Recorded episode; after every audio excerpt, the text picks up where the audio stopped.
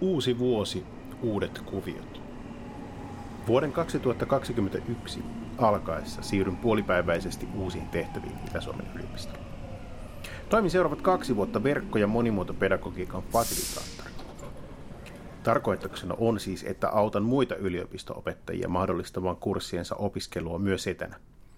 Mielellään myös jollain muulla tavalla kuin pelkästään klikkaamalla luentosalissa videokamera päälle. Käytännössä Työtehtävien muuttuminen tarkoittaa, että käytän puolet viikostani pienten ja suurten opetuksen kehityshankkeiden parissa. Ja toisella puolella nykyiset työtehtäväni, mikäli niiden tekemiselle ei muita henkilöitä löydetä. Miten tällaisiin kehittämistehtäviin olen sitten päätynyt? Tässä on mentävä ajassa taaksepäin parikymmentä vuotta, C-kasettiaikaan. Aikaan, jolloin Suomi nousi lamasta ja itse tein ensimmäisiä haparoivia opetusharjoittelujaksojeni.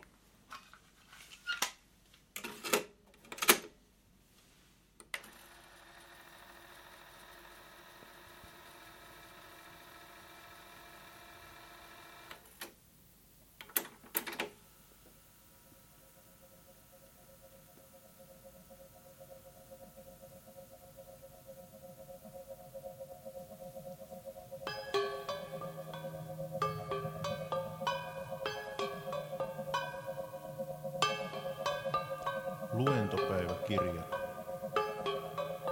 Vesa Paajanen. Syksy 2000.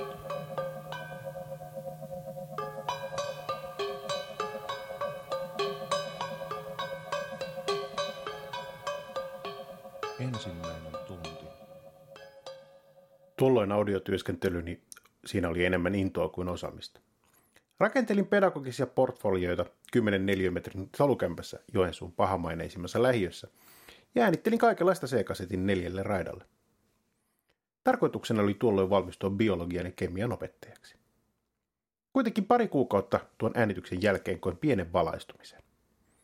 Muistan, kuinka ollessani harjoittelemassa paikallinen rehtori voivotteli, ettei meinannut saada opettajia suostumaan perjantain tunneille.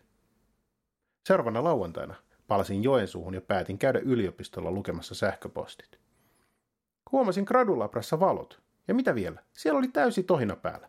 Kun Kanadasta tullut vierailija opetti lauantai-iltana, miten sydänsolujen kalsiumpitoisuuksia voidaan määrittää. Ihmiset voivat siis tehdä työtään hyvin eri tavoilla ja erilaisella motivaatiolla. Siispä hylkäsin tuolloin turvallisen porvarillisen ajatuksen opetusalasta ja aloin suunnittelemaan jatko-opintojen tekemistä vaikka sitten opintotuen varassa.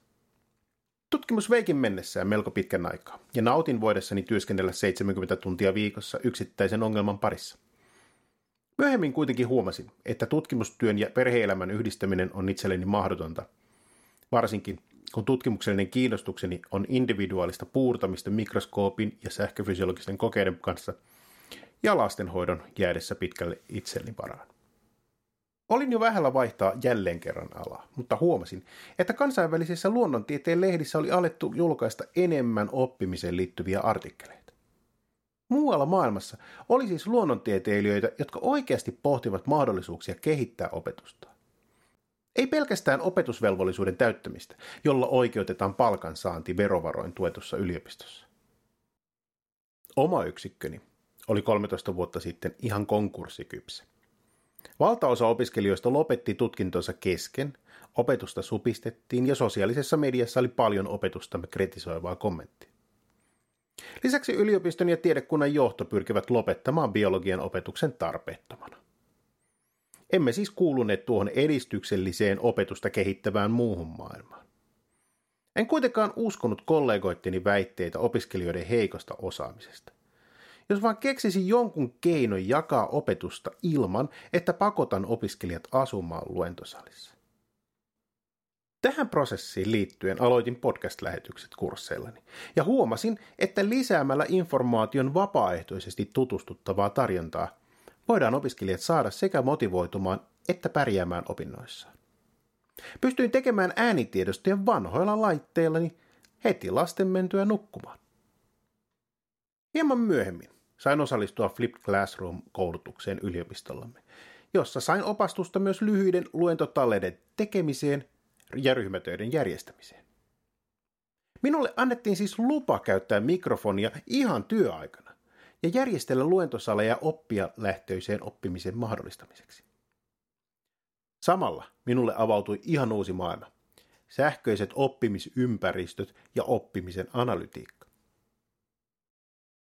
Rakentaessani kurssejani verkkoon tiesin, että harva opiskelija niiden materiaaleihin ylipäätään tutustuu, eikä lähtöoletuskurssien läpäisyasteestakaan ollut korkea.